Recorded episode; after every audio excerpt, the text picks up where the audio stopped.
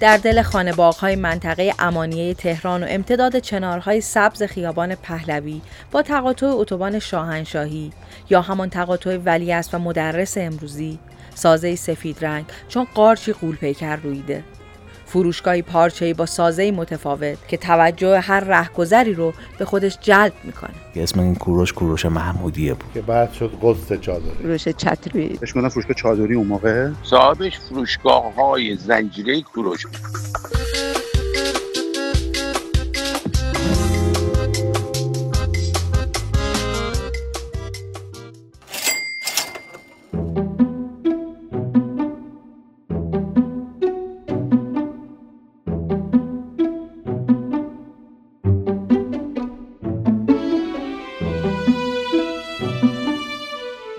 قبل از ورود مدرنیست به ایران فضاهای شهری دارای عناصر ثابتی بودند که ساختار استخوانبندی شهرها را تشکیل می‌دادند این عناصر مانند ارگ، برج و بارو، حصار و دروازه ها و بازار بناهایی بودند که به نوعی با زندگی و معیشت مردم گره خورده بودند. اللحاظ تاریخی دوره قاجار نقطه آغازین مواجهه ایران با مظاهر حیات مدرن بود. این میل به تجدد در دوران پهلوی هم با رشد جمعیت و درآمدهای نفتی و به وجود آمدن طبقه متوسط ادامه پیدا کرد. تغییرات فضاهای شهری به واسطه این مدرنیزاسیون تاثیر خود را بر بازار نیز وارد کرد. این اثرات در قالب احداث خیابانها، میادین و فضاهایی نمایان شد که چهره جدیدی به شهرها بخشید.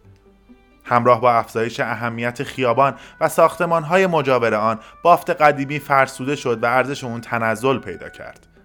در این دوران سرمایه گذاران به فکر ساخت مراکز تجاری افتادن و بازارهای جدیدی به نظام اقتصادی اضافه شدند که تا حد زیاد متفاوت از بازار به معنای سنتی اون بود.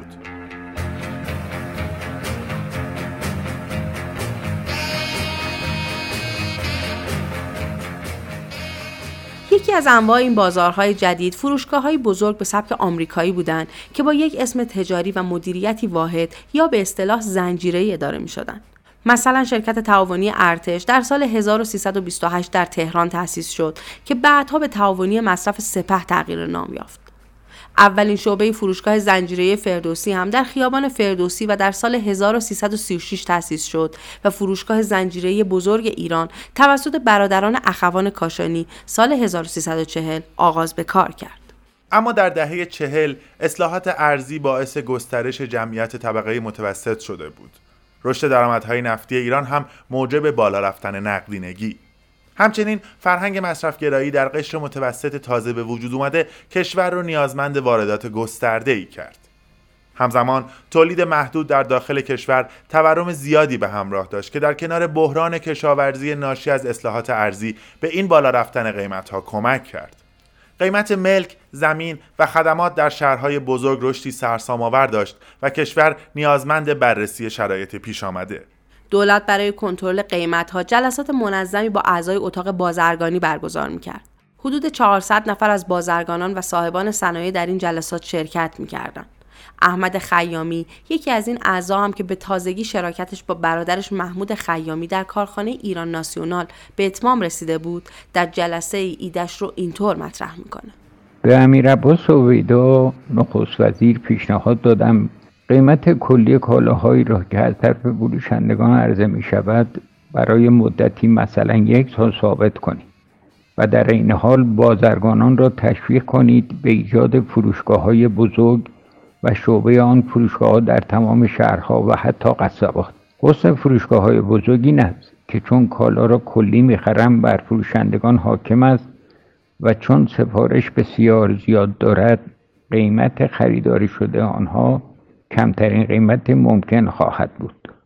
و حمید خیامی پسر احمد خیامی هم مابقی داستان رو اینطور تعریف می‌کنه.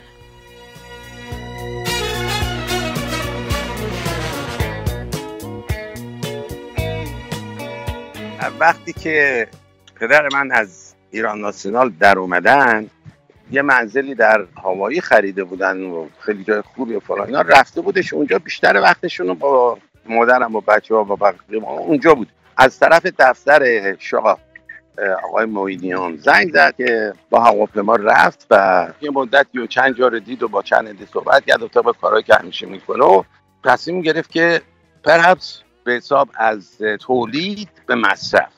اون موقع تو ایران خیلی قیمت ها شروع شد بالا رفتن. از غذا چیزای غذایی. گندم همیشه با دولت بود تو کنترل داشت تو ایران. همه چیزا. تنها چیزی که همه ماها میخوردیم تو ایران و این قدرتی نداره مثلا برنج. برنج از امریکا بزرگترین چیزشون از آمریکاست میامده و اینا.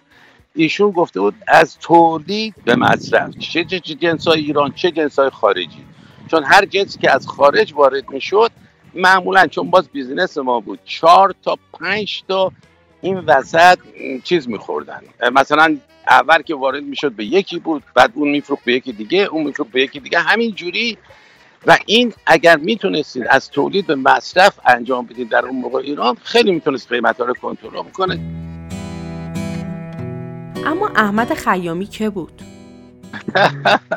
اولا خیلی داستان بزرگی بابای من در 1302 به دنیا آمد و متولد بود در مشهد. ما اینقدر وضع مالیمون بد بود که تا وقتی که من 6 سالم بود ما در بالای یکی از ساختمونای پدرم پدر بزرگم ما در طبقه بالاش زندگی می‌کردیم. یعنی با پدر بزرگم و مادر بزرگم در یک جا برای همین اونا خیلی ما رو دوست داشتن. تو مشهد خیلی پدر من یک با یک آقای توکلی زاده یک ماشین شوری فقط اول ما فقط ماشین می‌شد زن و اتوبوس ها رو تمیز می‌کردن اینا و مثلا یه مقدار روغن عوض می‌کردن اینا. پدر من اولش که میره مدرسه فردوسی مشهد و تا دیپلم می‌خونه. برادرش هم که عمو من باشه اون خیلی جوون بودش. اونم هیچ کدومشون دانشگاه نرفتن. اونم تو مدرسه فردوسی بود. میذارتش در مشهد سر کار. خودش میگه من میرم تهران. ما میشه میاد تهران. یکی از کشتیاش که داشته وارد می‌کرده چون همجا تو تجارت بوده. بندر گیر می‌کنه. گفت یک چی از کشتی ها بوده که موز داشت توش. همش از بین میره. و ورشکست میشه. ورشکست میشه و بعد دوباره شروع می‌کنه از طریق اینکه مشهد رو راه بندازه از طریق که ماشین بگیره. با آقای سوداور میره صحبت می‌کنه و ازش اجازه می‌گیره که در مشهد ماشینای بنز باری رو بفروشه. بعدش میاد تهرون وقتی میاد تهرون یک دفتر درست می‌کنه که جنس های مثلا لوازم رو بخره بفرسته مشهد همونجا شروع می‌کنه اتوبوس فروختن. تمام اونا رو میفروشه بعد طبق چیزایی که اتفاق میفته میره اروپا اینا میره با مرسدس صحبت می‌کنه و طبق یک چیزایی که یا شانس بوده یا قدرت این بوده یا هر چی بوده خیلی دید داشت. ایران ناسیونال هم که درست کرد مثلا از از یک ماشین شوری در مشهد رسوندش در بزرگترین کارخونه ماشین و اولینش در خاورمیانه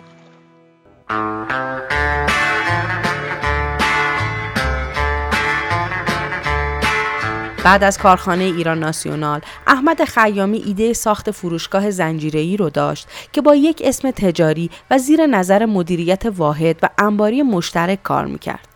راه حل خیامی ساخت چرخه مستقیم فروش از تولید به مصرف کننده بود که با حذف واسطه ها به شکل خورده فروشی یا ریتیل موجب کاهش قیمت ها می‌شد. به این ترتیب او به سراغ برادران اخوان کاشانی میره که سابق بر این تجربه مدیریت فروشگاه بزرگ ایرانیان رو داشتن و همچنین صاحب یک فروشگاه غیر زنجیره‌ای به نام کوروش بودن میرن با آقای حمید کاشانی. اون موقع آقای کاشانی ها. یکی فروشگاه بزرگ ایرانه داشتن که تو خیابون سعدی بود. یکی هم فروشگاه کوروش. اسمش بود فروشگاه کوروش. فروشگاه زنجیره اینا اصلا توش نبود. پدر من نصف سهام وارد شد نصف سهام از آقای حمید کاشانی خرید. بعد از اون رفت دنبال این که این سیستم رو به یک جای بزرگی برسونه چون هدفش داشتن یک فروشگاه نصفه در ایران نبود. هدفش سرمایه گذاری بزرگ در سیستم زنجیره آقای کاشانی وقتی که بعد از این مدتی میگذره پدر من که بهشون برگشتش گفتش که من می‌خوام برم اینو بزرگش کنم. و این سرمایه گذاری می‌خواد و اینا. آقای کاشانی گفت من دلم نمی‌خواد دیگه سنم گذشته اینا. پدر من هم جامکو که آقای کمال آقای کاشانی بود لباس میدو. و هم فروشگاه بزرگ کوروش رو پدر من از آقای کاشانی می‌خره. اینجوری به صورتی که فروشگاه جلو میره. اسم آقای حمید کاشانی همون اول کار در میاد. خیامی مابقی سهام فروشگاه کوروش در تقاطع خیابانهای ولیعصر و زرتشت رو از حمید کاشانی خریده بود. کاشانی و شرکایش از ادامه سرمایه گذاری منصرف شدند و خیامی به سرعت دست به کار شد و در نقاط مختلف تهران زمین های بزرگ خرید. الگوی او فروشگاه های زنجیره Marks and Spencer در بریتانیا بود. فروشگاهی بزرگ که تقریبا هر چیزی میفروخت.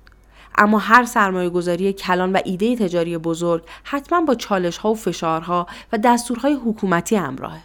میرن به وزارت بازرگانی بهشون میگن می‌دونی حتما فروشگاه air condition باشه حتما پله برقی داشته باشه و اولیناش هم حتما باید در جنوب شهر باشه. پدر من با طریق تشکیلات که میشناخت اینا 15 تا زمین بزرگ در تهران یکی در مشهد یکی در تبریز یکی در رشت اینا رو می‌خره. زمین ها رو می‌خرن و بعد میرن و به طرف دولت میگن برای که این هزینه ها رو بتونن در یک زمانی بگذرونن که این کار را بیفته بهش اجازه بدن ساختمون درست کنن. بعد از اینکه ایشون آقا از آقای کاشانی این دو تا چیز رو خرید و فلان اینا میرن یکی از زمین های بزرگ ایران ناسیونال هم که مال پدرم بود اونم یک زمین بزرگ رو از اونجا می‌گیره برای خاطر انبار این کار. یک فروشگاهی. مثل فروشگاه های کوروش یا زنجیره در ایران درست کردن. عامل یک سرمایه گذاری هنگفتیه و تنها business ی کرد که خیلی زمان می‌خواد به یک جایی برسه. retail retail خیلی مشکلی و اینه که برای خاطری که بخوان این فروشگاه رو درست کنن پدر من گفت من نمی‌تونم پولی ندارم که اونقدر بذارم سرمایه. خودم می‌ذارم پولش سرمایه گذاریش در اون موقع بالا یک billion تومن بود. اون موقع. یک بلیون تومن فقط در جنوب. و تضاد ساختمان های مدرن کوروش در میان بافت قدیمی شهر. همه زمین ها در جنوب میشه مثلا قصر در شیر خورشید خیابان مولوی جوادیه فرهابان بعد یکم تو شهناز. هفت تا اینا رو شروع می‌کنن آماده می‌کنن برای باز کردن تمام این فروشگاه عین هر فروشگاهی که در اروپا بودش عین این مثلا ما در قصر دشت فروشگاهمون 6 تا 7 تا پله برقی برو بالا بیا پایین. ملت می‌رفتن.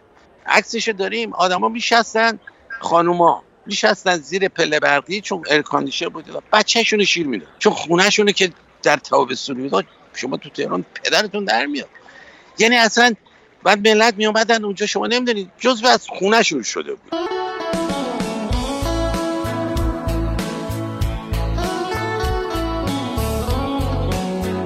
بعد از ساخت زمین های جنوب شهر نوبت به شعبه های جدید و انبارها می‌رسه که این بار با ایده بزرگتری صرفا از یک فروشگاه به اون نگاه می‌کردن. از این بابت دفتری هم تهیه میشه که تنها به امور ساخت و ساز میپرداخته. قسمت بعدیش بعد از اینکه اینا تموم می‌شد ما می‌رفتیم به زمین های بالای شهر. زمین های بالا شهر همه یک فروشگاه با فروشگاه کامل یعنی از مبل و غذا و وسایل منزل و همه چی. پایین پارکینگ بعد وسطش فروشگاه بالاش آپارتمان. یکی از ممالکی که اتفاقا خیلی ویزیت کردیم کاناداست مثلا جایی بهمون نشون دادن که هم هتل هست در یک ساختمون هم retail هست هم پارکینگ هست هم آپارتمان هست. همه اینا در همون یک ساختمون چیز خیلی کانادا از اینا داشت. برای خاطر سرمایه.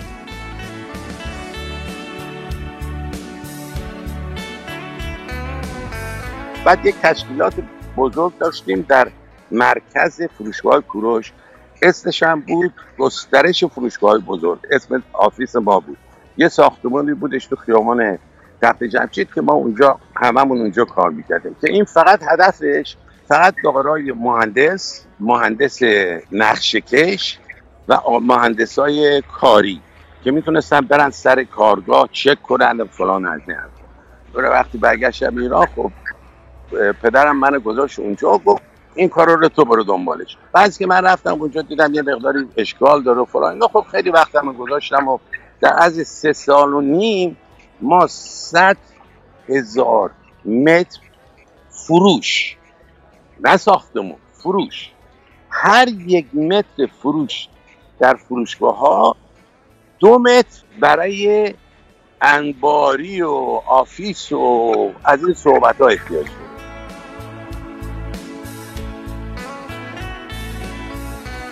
یعنی فروشگاه خودشون یک انباری داشتن فقط برای خودشون. هیچ چیزی شما نمی‌تونین یک هشت تا استور یا نه تا استور باز کنین فقط رو امیدی که جنس ها از همه جا به کارخونه بیاد. نه. همه جنس ها میره یک مرکز از مرکز توضیح میشه. فروشگاه فقط کارش فروشه در, بزرگ در فروشگاه بزرگ. هیچ دفتر خرید اونجا نیست.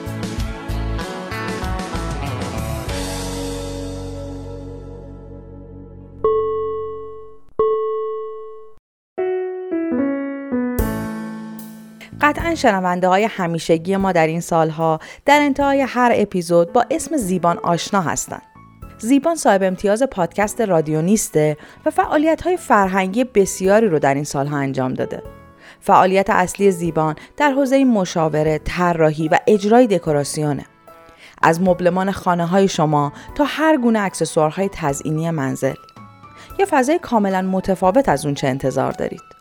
شما برای ورود به دنیای زیبای زیبان کافیه به مجموعه تازه تاسیس و بزرگ حیات سبز در نیاوران بیاین و از نزدیک با فعالیت های زیبان آشنا و مثل رادیونیست دوست همیشگی اون بشید. زیبان به سبکتون.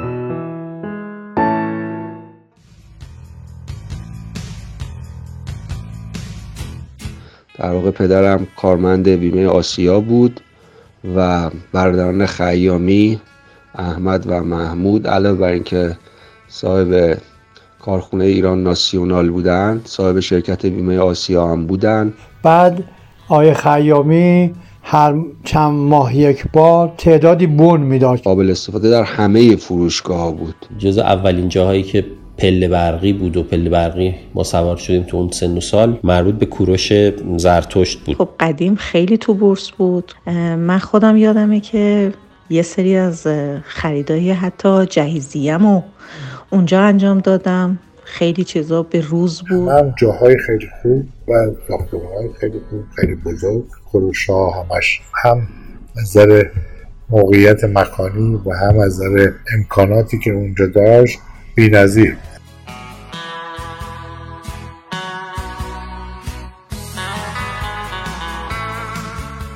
بعد از هشت فروشگاه نوبت به شعبه نهم رسید.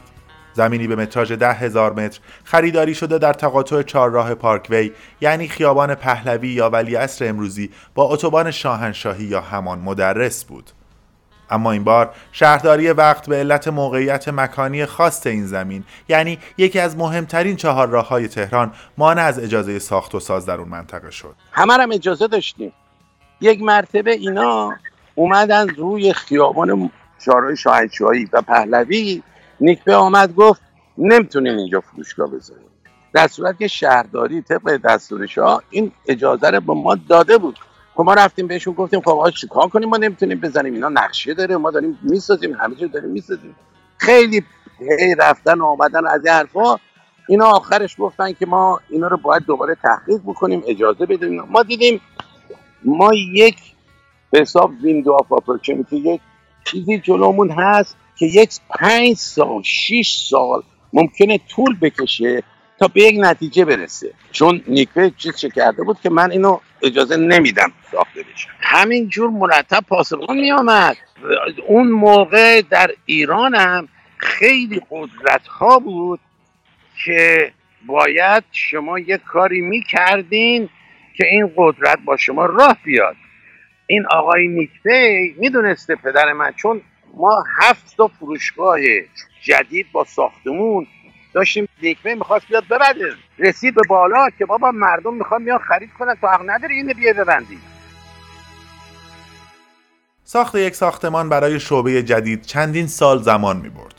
موانع شهرداری موجب طولانی تر شدن این پروسه بود و زمان برای خیامی ها که برای خرید زمین از بانک ها وام های کلان گرفته بودند ریسک زیادی به همراه داشت. پس فکر یک راه چاره بودند و یک اتفاق مسیر جدیدی پیش روشون قرار داد. وقتی که ما مرکز توزیع رو می‌خواستیم بزنیم ساختمونش طول کشید. یه زمین گود داشتیم که قرار بود انباری اصلی بره اونجا. اومدن اونجا و بهمون نشون دادن این چادرها چیه. یه چادرهایی بود که به طور کلی برای خاطر انباری استفاده می‌شد. خیلی بزرگ یعنی شوخی نبود خیلی بزرگ بود. قیمتش هم خیلی گرون بود. و ولی اینا باز می‌شد همش با همدیگه وارد می‌شد و تمام نقشه هایی که چطوری باید کجا رو foundation بذارن و همه اینا رو برای ما میفرستادن. اینا یکیشون تو کارخونه برگشت گفت ما می‌تونیم یک چادر دیگه هم درست کنیم. که فقط برای انباری نباشه چون انباری air condition نداره برقش فرق می‌کنه. ما چهار تا خریدیم که یکی در مشهد بذاریم یکی در رشت بذاریم یکی هر جایی که زمین خالی داریم یکی هم اونجا بذاریم. ببینید چادر وقتی از سیمان احتیاج نداریم. بزرگترین problem ی که ما اون موقع تو ایران داشتیم من مثلا دو تا آدم داشتم که یکیشون صبح می‌رفت یکیشون بعد از ظهر فقط برای که سیمان بهمون بدن. سیمان دولت می‌داد. و باید می‌رفتیم اونجا وام ایستادیم. هزار تا چیز تا سیمان می‌گرفتیم. سیمان بهمون نمی‌دادن.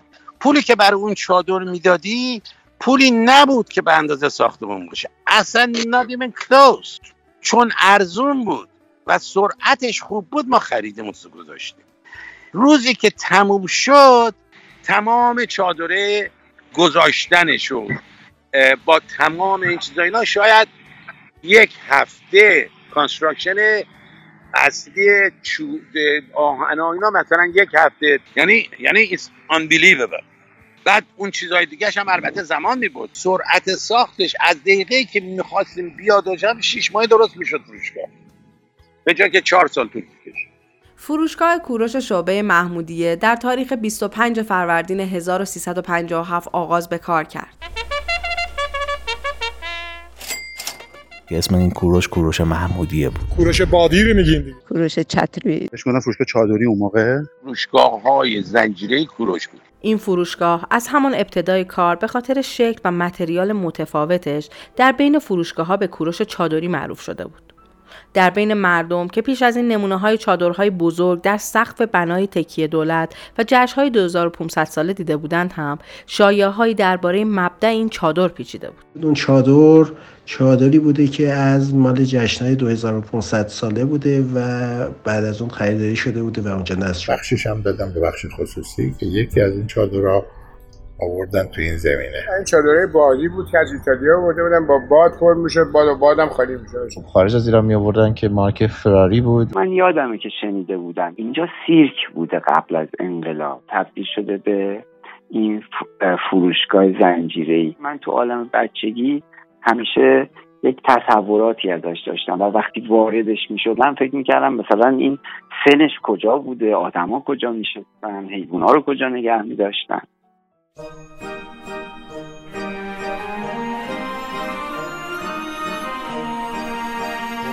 این چادر که در واقع برخلاف شایات از یک شرکت ساخت سقف‌های چادری خریداری شده بود، شکل و شمایل متفاوتی ایجاد کرده بود که تصویرهای جالبی هم در ذهن مردم بالاخص بچه های اون دوره ساخته.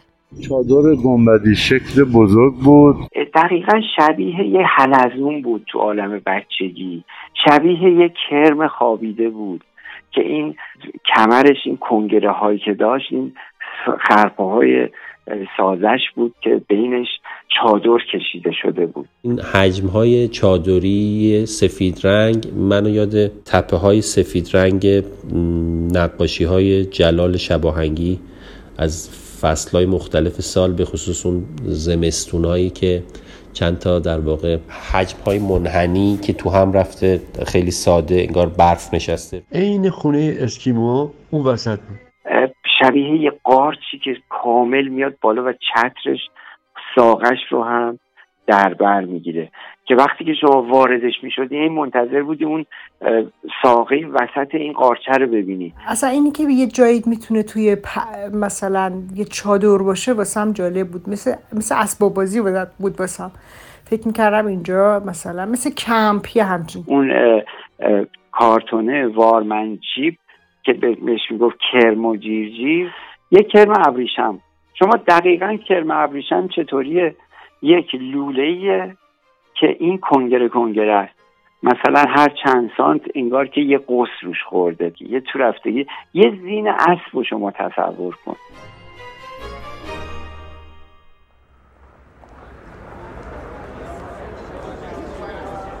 اما ساختار فنی این سازه به چه صورت بود؟ چادری که با ما می‌رسید یک پارچه بود. این چادر همچی دیزاین شده بود که اصل ویتش میامد رو پایا. یعنی اگه تو ده تا پایه داشتی ده تا چادر مختلف بود که با یه وسیله یک بازی پارچه دیگه به هم دیگه بحث شده بود. و اینا درست از همون جایی که تو میبستیشون که تکون نخورن این چادر کلوف شده بود. You got me? که این چادر پاره نشه. من عمویی داشتم که اون موقع مکانیک تحصیل می‌کرد. اون یه دفعه به من نشون داد که این سیستم چجوری کار می‌کنه. با مثال بادکنک رو برام زد که این یه مثل یه چیزی مثل بادکنکه که پشتش یه چیزی داشت یه اتاق بزرگی داشت که از تو این اتاق بزرگ فوت می‌کنه توی این بادکنک و این سرپا وای میسه. سازه به صورت فونداسیون هشتی اجرا می‌شده قبلا. پایه ها که لوله مانند بوده می آمده به صورت هشتی می‌رفته تا ارتفاع تاج سازه. در اونجا یه لوله به صورت آرک از این پایه تا پایه دیگه که اونور بوده که نکته جالب این کوروش این بوده که پایه میانی نداشته. و اینها با سازه فولادی گرد که با پیچ و مهره به هم متصل شده بود این سازه پارچه ای رو داشتن ازش محافظت می‌کنن و این سازه پارچه ای هم به صورت کشیده شده روی این سازه گرد قرار گرفته بود.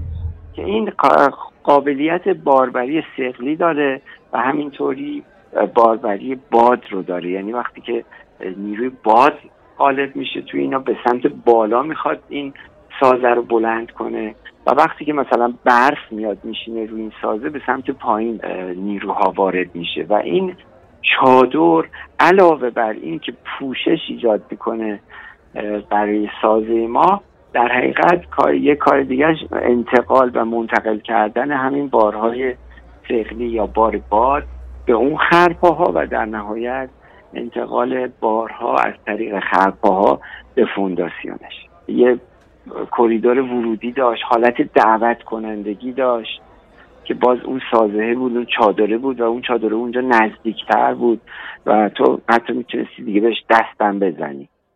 و داستان تهیه برق این مجموعه و مشکلاتش با همسایه ها نه به ما دولت برق داد نه بهمون آب دادن نه تلفن دادن هیچی از این چیزا بهمون ندادن. آمدیم ما چیکار کردیم؟ آمدیم برای آبش یه چا زدیم اونجا و برای برقش. دو تا جنریتر بزرگ. می‌دونین که آخر خط هنوز در خیلی جای دنیا برق از جنریتر میاد. من دو تا جنریتر از خارج گرفتیم برای خاطر فقط برقمون که اینا همش برای تولید برق اون هر کدومش در اون موقع بود 60 70 هزار دلار. در اون موقع. یه پرابلم داشتیم با ملتی که نزدیک جنریتورها بودن. این جنریتورها شبام کار می‌کرد. باید کار می‌کرد. و اینا همه ناراحت بودن برای صداش.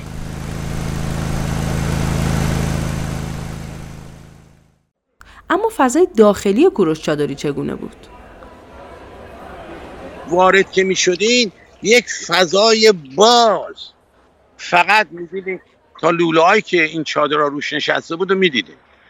یعنی وارد که می شدین یک سالن بزرگ با ارتفاع بزرگ. و پایین هم که نگاه می‌کردین همه قفسه. ولی انقدر ارتفاعش بالاست. ارتفاعش مثلا فکر کنم پنجاه متر یا هم چیزی. وسط اگه نگاه می‌کردیم بعد که وارد شدی حالا تصور کنین توی دل این یک عالم قفسه می‌بینی. یک عالم قفسه می‌بینی پر از جنس پر از محصولات قابل خریداری. و همین قفسه های فروش لوازم این پارتیشن بندی شده بود. سقفش یه تیکه دیده می‌شد. یعنی اون بدن کرم و شما می‌تونستی کامل سر تا تش رو ببینی.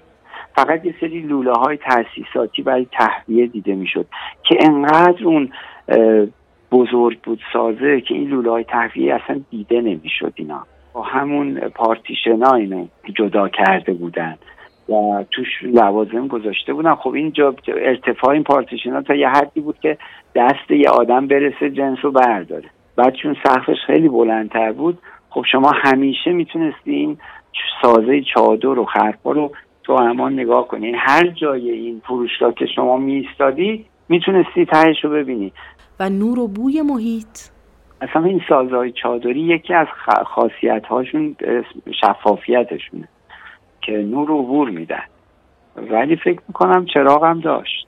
چون قطعا کافی نبوده اون نوره چراغ هم داشت. ولی خب می من می‌دونم که مثلا علاوه بر سبکی علاوه بر اجرای راحت علاوه بر برپا کردن و برچیدن ساده یکی از دلایلی که از این سازهای چادری استفاده می‌کنن شفافیت این پی ها هست. وقتی وارد کوروش چادری شدیم این یه خونکی در واقع به صورتم و بدنم خورد که خیلی احساس متفاوتی خونکی مطبوعی بود که متفاوت از تجربه خونکی های دیگه ای بود که تو اون سالها من تجربه کرده بودم. حالا در مورد بوی خوبی که خیلی توی خاطر من مونده شاید به واسطه خب جنس های خارجی که اینجا همیشه توش توی طبقاتش چیده شده بود. خاطرات یک هماورد بویایی هم دارن. من فروشگاه کوروش برای من یک بوی خاصی داشت. توصیفش تقریبا غیر ممکنه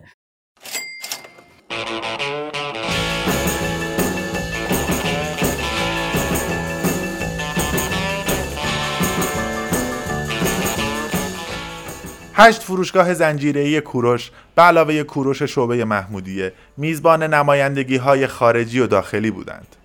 از تولید برنج و پوشاک ایرانی تا نمایندگی مارکس اند اسپنسر و دیگر برندهای خارجی. بعد از افتتاح فروشگاه کوروش کارخانه جامکو را راه انداختم که برنامه تولید لباس آن کمک بزرگی به زندگی مردم بود. وزیر بازرگانی دستور داد اجازه وارد کردن 9000 قطع لباس برای فروشگاه کوروش را صادر کنند. بر همین اساس مقدار لباس از مارکس ان اسپنسر تولید کننده بهترین و با دوامترین لباس ها خریداری و وارد کردیم و با آن شرکت قرارداد عقص نمایندگی در ایران را هم امضا کردیم و قرار شد برای توسعه فروشگاه های کوروش همکاری کنند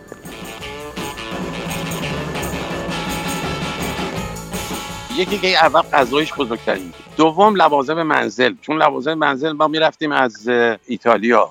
من می‌رفتم با تمام آدم های قسمت خرید با خودم میبردم.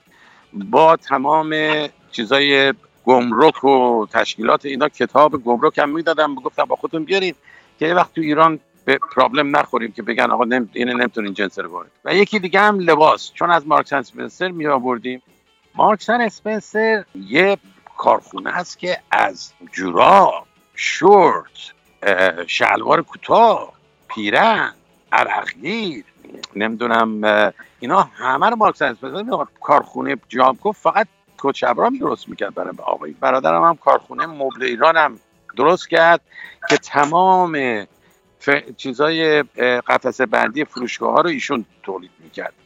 اون می‌داد ما, ما ازش میخریدیم برادرم. دو تا کارخونه یکی جامکو و یکی دیگه هم کشت و صنعت داشتیم که برای خاطر گوسفند و اینا از خارج وارد کنیم. برای خاطر که فروشگاه بفروشیم.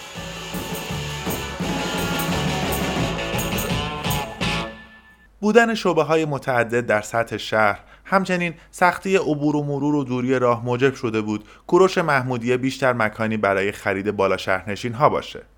اما همزمان در شعبه های پایین تر شهر چه خبر بود؟ جنسامشون هم فرق می‌کرد.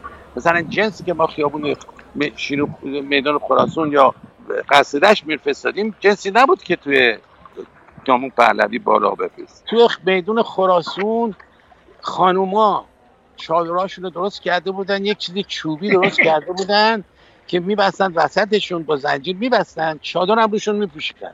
جای شیر داشت جای کره داشت جای گوش داشت همین چوبه. اینو گرفتنش. چون ما آدم داشتیم از طرف آدمایی که تو ارتش بودن که نگاه کنن لحاظ انتظامی که ملت جنس بلند نکنن جنس بکنن از این اینا رو می‌دیدیم. داشتیم آدم. اوایل کار میگرفتیمشون و شهربانی ها بایمون کمک می‌کردن. آخر کار شهربانی ها کلانتری ها می‌گفتن نه. ما دیگه با این کاری نداریم. با نزدیک شدن به بهمن 57 شلوغی ها بیشتر و وضعیت پیچیده تر می شد. ادهی در مناطق جنوبی برای اعتراض به نظام سرمایداری و مظاهر شاهنشاهی چند شعبه از فروشگاه زنجیره کوروش رو به آتش کشیدن. شایعه بود که شاه یکی از سهامدارهای این فروشگاه است. مردم خشمگین بودند و شرایط کشور هم در حال تغییر بود. چاره جز جلای وطن نداشتم. ره به سوی تبید هموار می شد و دیگه کاری از دستم ساخته نبود. یک روز قبل از جمعه سیاه 16 شهریور 1357 به طرف لندن حرکت کردم و در آنجا بود که اطلاع یافتم فروشگاه کوروش خیابان پهلوی را آتش زدن کارکنان آن با فداکاری هرچه تمامتر نگذاشته بودن آتش سوزی گسترش پیدا کنم ولی فروشگاه بزرگ فرهاباد را که چندین طبقه بود به آتش کشیده بودند. پیش از شلوغی ها خانواده خیامی ایران رو ترک کرده بودند. سرانجام با پیروزی انقلاب تمام اموال اون مصادره شد از جمله فروشگاه زنجیره کوروش که در اختیار بنیاد مستضعفان قرار گرفت. خیامی ارزش اونها رو در انگام مصادره بیش از چهار میلیارد تومان برآورد می‌کنه. اما حسین حاجی رضا از مسئولین سابق بنیاد ماجرای مصادره کوروش شعبه محمودیه رو اینطور تعریف می‌کنه. فروشگاه کوروش بود و در عرض تصرف شهرداری بود. ولی خب صاحب امتیاز چادر و اینا بنیاد مصدقان بود. روزنامه صبح آزادگان در روز پنجشنبه 16 مرداد 1359 خبر تغییر نام فروشگاه های زنجیره کوروش به قدس رو اعلام کرد و از این پس با نام قدس به فعالیتش ادامه داد. اما شروع وضعیت جنگی و محدودیت اجناس تغییراتی رو در روند کار ایجاد کرده بود. خیلی چیزا از سبد این فروشگاه کوروش حذف شد. یعنی مثلا ما دیگه نوشابه قوطی نمی‌دیدیم. موزی دیگه موز وجود نداشت. و این شکلات های تخم مرغی هم دیگه وجود نداشت و جذابیتش رو حداقل برای ما بچه ها از دست داده بود. خبری هم از تنوع جنس های خارجی توش نبود. اون چیدمان وسایل به هم ریخت و دیگه اون وسایل رنگی که من تو خاطرم از بچگی دیگه نمی‌دیدم و هی احساس می‌کردم که چرا این اتفاق اینجا افتاده چرا دیگه اون چیدمانه که مرتب بود همه چی سر جاش قرار گرفته بود چرا دیگه رایت نشده چرا یک سری برنج با گونی های خیلی زشت روی زمین چیده شده. خیلی برای من عجیب بود که دیگه تو اینجا می‌دیدیم که برنج و دبه های روغن و اینها رو گذاشتن چیدن رو زمین برای که جنس های کوپانی رو بتونن لابد تامین بکنن. زمانی که من مدرسه می‌رفتم اوایل دهه 60 سهمیه دفترچه ها رو خود مدارس تامین می‌کردن دفترچه هایی که ما دفترچه مشقمون بود تکالیف و تمرین هامون بود که اینا یک یونیفرم ثابتی داشت و همه بچه ها اصلا اونا استفاده می‌کردن. جست گریخته بعضی از فروشگاه ها بودن که خارج از اون یونیفرم که اتفاقا گرافیک بسیار زشتی هم داشت دفترچه هایی رو وارد بازار می‌کردن که اون دفترچه ها خیلی برای من خاطر انگیز بود. یکی از اون برند هایی که این دفترچه ها رو تولید می‌کرد برندی بود به اسم فرنو که دفترچه حالا با کیفیت بهتری داشت دو خط تک خط و بی خط برای نقاشی. رنگ جلدش معمولا رنگ های شادابی بود که تو دفترچه های مدارس مطلقا پیدا نمی‌شد. رنگ صورتی بود سبز مغز پسته بود. حتی یادمه که آبی و قرمز رو هم داشت جلدش. و من چند سال پیش وقتی که داشتم گنجم رو مرتب می‌کردم به یکی از همین دفترچه های فرنو برخورد کردم که اولین چیزی که برای من متبادر شد به خاطرم با دیدن این دفترچه فروشگاه کوروش بود. یه سری مواد غذایی ارزانتر داشت. خب موقع خیلی وفور نبود به اندازه کافی. یه سری برنج خیلی اونجا مردم میخریدن. ماهی و گوشت خیلی میخریدن چون قیمتش پایینتر بود. ویفرایی بود به اسم وافل. یه فکر مال مینو بود. ما می‌رفتیم یه چیز خیلی لاکچری و تاپی حساب می‌شد. ویفر زرد بود. من قشنگ یادمه بسته‌بندیش زرد بود به اسم وافل بود. اینا رو خب اون فروشگاه خیلی داشت. و ما یکی از عشقامون بود که بریم اونجا از اینا بخریم چون معمولا همیشه پک و بسته‌بندی داشتن. ویترینی بودش که دراش شیشه‌ای بود و می‌تونستی پشت در ببینی که حالا چه جور بستنی اون تو هست یا یه چیزی اون بود اون موقع یخمک مثلا چه جور یخمکی آوردن دفتر فیلی خریدیم دفتر فیلی نقاشی. یه فیل روی جلدشون بود یه فیل آبی با یه جلد توسی رنگ داشتن معمولا. و همینطور دفتر مشقای چل برگ، شست برگ و صد برگی که پشتشون یه جمله خیلی معروفی نوشته شده بود. یعنی تو ذهن همه ما به عنوان دانش آموزه اون سال حک شده بود که تعلیم و تعلم عبادت است. پشت همه دفتر این جمله نوشته شده بود.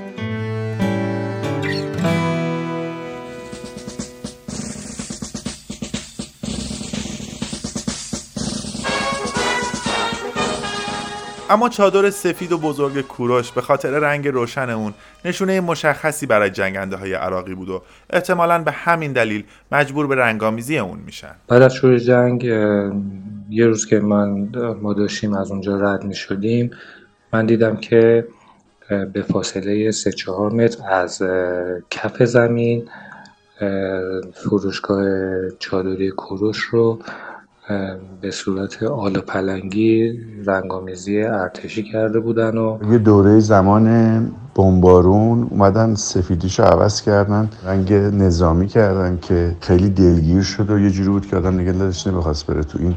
چهره سیاه جنگ بجز کم شدن اجناس و کپنی شدن شرایط خاصی برای مدیریت هم ایجاد کرد.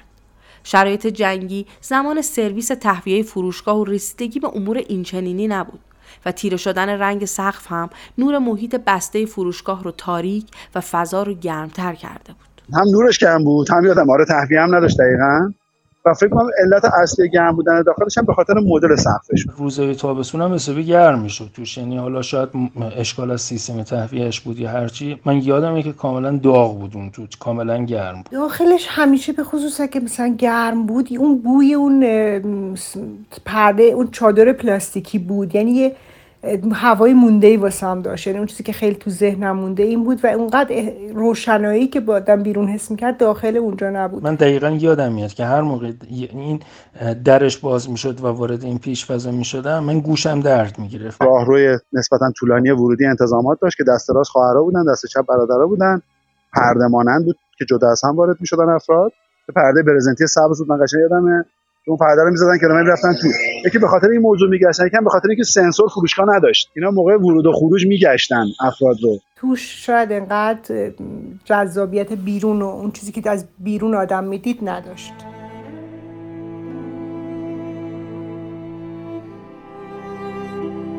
با محدود شدن و افت کیفی اجناس در دوران جنگ برای جبران ضرر و سوددهی بخشی از پارکینگ مجموعه به چند رستوران اجاره داده شد. فروشگاه قدس پس از جنگ تا سال 1375 به همون منوال به کار خودش ادامه داد. اما کهنه شدن سیستم داخلی و افت کیفیت اجناس موجب عدم سوددهی فروشگاه شده بود. کم کم شهرداری تصمیم به تعطیلی این مکان گرفت. سام گیوراد دلایل برچیده شدن اون رو اینطور تعریف می‌کنه. فروشگاه وجود داره که خب شاید به قطعیت نتوان گفت که کدوم یکی از اینها عامل اصلی بوده. اما چیزی که به ذهن من می‌رسه یک پلی بود که خب روی چهار پارک وی زدن از سمت اتوبان مدرس به سمت اتوبان پارک وی یا چمران که خب به هر صورت اقتضاعات ترافیکی این پل شاید نیاز داشت به یک عرشه و عرصه بیشتری در های مختلف پل و وجود اون فروشگاه رو در اونجا منتفی می کرد اما فکر می کنم پارامترها و انگاره های دیگری رو هم باید در نظر گرفت. که از اونها عمر محدود سازه های پارچه کششی هست یا همون سازه چادری که اینها بر صورت یک عمری دارن و بعد در پایان اون عمر باید جمع آوری بشن چون امکان مرمتشون هم با توجه به هزینه هایی که داره یعنی هزینه فایده امکان مرمتشون خب بر صورت یک امر بعید هست. این می‌تونه یک فرضیه دیگر باشه و یک فرضیه آخر این که اساساً فروشگاه های کوروش که بعدا تبدیل به قدس شدن به خاطر سوء مدیریت یا هر دلیل دیگری یکی بعد از دیگری تعطیل شدن و شاید آخرینشون که مونده بود فروشگاه کوروش زرتشت بود و احتمال داره که به دلیل اینکه چرخ اقتصادی این فروشگاه نتونست خوب به چرخه این هم می‌تونه یک عامل دیگری مبنی بر جمع شدن شعبه های مختلف و اولین شعبه همین فروشگاه کوروش محمودیه باشه. اینا همه هر کدوم فرضیه هستن اما به نظرم دو فرضیه اول احتمال بیشتری رو داره. وقوعش هرچند که این سومی هم دور از ذهن نیست.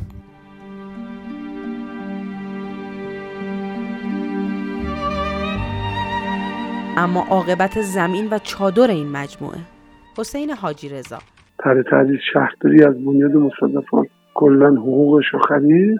چادرش رو برد اول جاده لشکرک زمینش هم تقسیم کرد بین ترمینال رو با آتش نشانی که الان چادرش رو بردن اول جاده لشکرک نصب کردن برای باشگاه تیراندازی بعدم بلش کردن همینجوری اونجا پاره شده چادرش رو استفاده نمیشه. سازه سبک کوروش یا قدس شعبه محمودیه برای همیشه برچیده شد. کیوان کیوانی. روزی هم که برچیده شد هیچ کس انگار که متوجه نشد که اینجا یه چیزی نیست یه چیز خاصی بود که دیگه نیست. برچیده شدنش هیچ آسیبی به کسی نزد. سالها اونجا بود. سالها دیدنش ایجاد جذابیت بسری شهری کرد و روزی که برچیده شد بدون کوچکترین سر صدا بدون کوچکترین آسیبی برای همسایه ها برای همیشه از اونجا رفت. و الان به جا شما یک سازه خرپایی ساختیم. کنسولای بلندی داره اینجا. برای منی که سالها یک سازه چادری با اون مشخصات رو دیدم ایجاد کردی هنوزم جای سواله. این چیزی که اینجا برپا کردی به جای اون سازه چادری با اون انعطاف پذیری زیاد. الان وقتی که شما بخوای اینو برش داری باید تخریبش کنی باید سر صدا کنی باید آسیب بزنی آلودگی صوتی ایجاد کنی احمد خیامی هم پس از چند تلاش پی در پی برای سرمایه گذاری و شکست های مالی متعدد با تنگ دستی در 27 خرداد 1379 در سن 76 سالگی در کانادا فوت و در لس آنجلس به خاک سپرده شد. شعبه های باقی مانده دیگر از فروشگاه کوروش یا قدس در مزایده های مختلفی شرکت کردند و حتی نام اونها دوره به زمزم هم تغییر پیدا کرد. و در دوره دیگر بعد از فاجعه پلاسکو به عنوان یکی از مکانهای موقت برای فروشندگان پلاسکو پیشنهاد شد اما همچنان در آن تا به امروز بسته است ولی این سازه فلزی که ساخته شد من خودم وقتی اولین بار وقتی داشت نصب می‌شد و اجرا می‌شد اولین چیزی که به ذهنم اومد اون صحنه فیلم گوزنها بود. اونجایی که بهروز وسوقی بر اثر حرفایی که قدرت بهش می‌زنه پا میشه شروع می‌کنه به دیوار مشت کوبیدن و اینکه بگه ببین منم می‌تونم. ولی واقعا موضوع این بود که نمی‌تونست دیگه مثل سابق. مشت بزنه. و این سازه فلزی بزرگی هم که اینجا هست اگر که می‌خواست مشت بزنه و بگه منم می‌تونم من به شما میگم که نه. تو اصلا نتونستی جای اون سازه قبلی رو سرت رسول تو مدرسه مشت می‌زدی به دیوار. یه بنده انگوش جای مشت میشه تو دیوار. حالا بزن. بایستا کنار نگاه کن. بزن. بزن. بزن.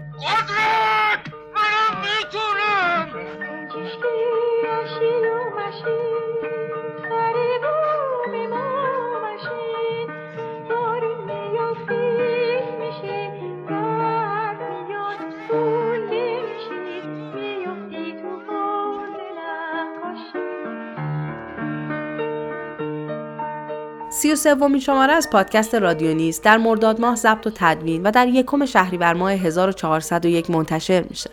بیشک ساختن اپیزود فروشگاه کوروش چادری امکان پذیر نبود بدون همراهی و لطف عزیزانی چون حمید خیامی، مهدی خیامی، علی مستشاری، سام گیفرات، سمیر شیرازی، علی اکبر رهبری، حسین حاجی رضا، کیوان کیوانی، کیارش میلانی، فرزین نیکروش، سهیلا ساجدی، فرانک خاکسا، فیروزه گلسرخی، شیوا دلیلی، محمد راد، حسن راد، سیما گلشن، ناصر رحیمی، رسول رخشا، پریسا پزشکبور، آرمین معین، امیر نورهاشمی و جمعی از اهالی محله پارک فی.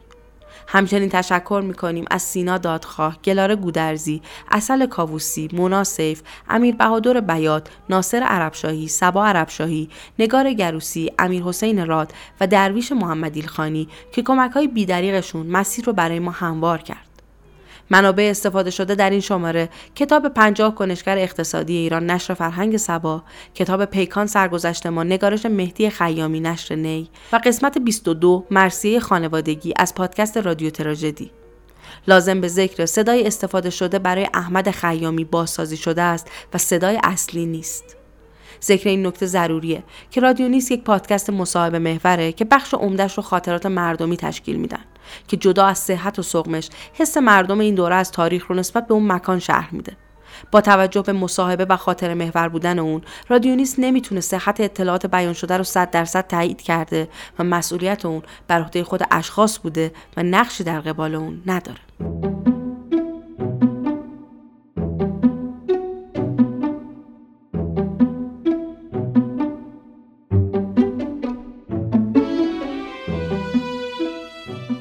این اپیزود در تمامی اپهای پادگیر قابل شنیدنه و شما برای دسترسی به همه اپیزودها و مطالب تکمیلی می‌تونید به سایت ما یعنی www.radionist.com مراجعه کنید. مالک و صاحب امتیاز رادیونیست مجموعه زیبانه. مدیر پادکست رامیار منوچرزاده است و نویسنده و کارگردان این شماره نگین فیروزی بوده. مسئولیت پژوهش و تحقیق این اپیزود رو گلازین فیروزی بر عهده داشته و گویندگان متن نگین فیروزی و وحید نازمی هستند. فرزان رضایی تدوینگر این پادکسته. کار ساخت و تنظیم موسیقی بر عهده محمد برزیده و آیدین انزابی پوره. طراحی و ساخت هویت بصری پادکست رو استودیو ملی انجام داده و motion و کارهای گرافیکی بر عهده نرگس فداکار بوده. انتشار و پشتیبانی شبکه های اجتماعی هم توسط حسین دیدبان و محمد حدادی انجام می‌گیره.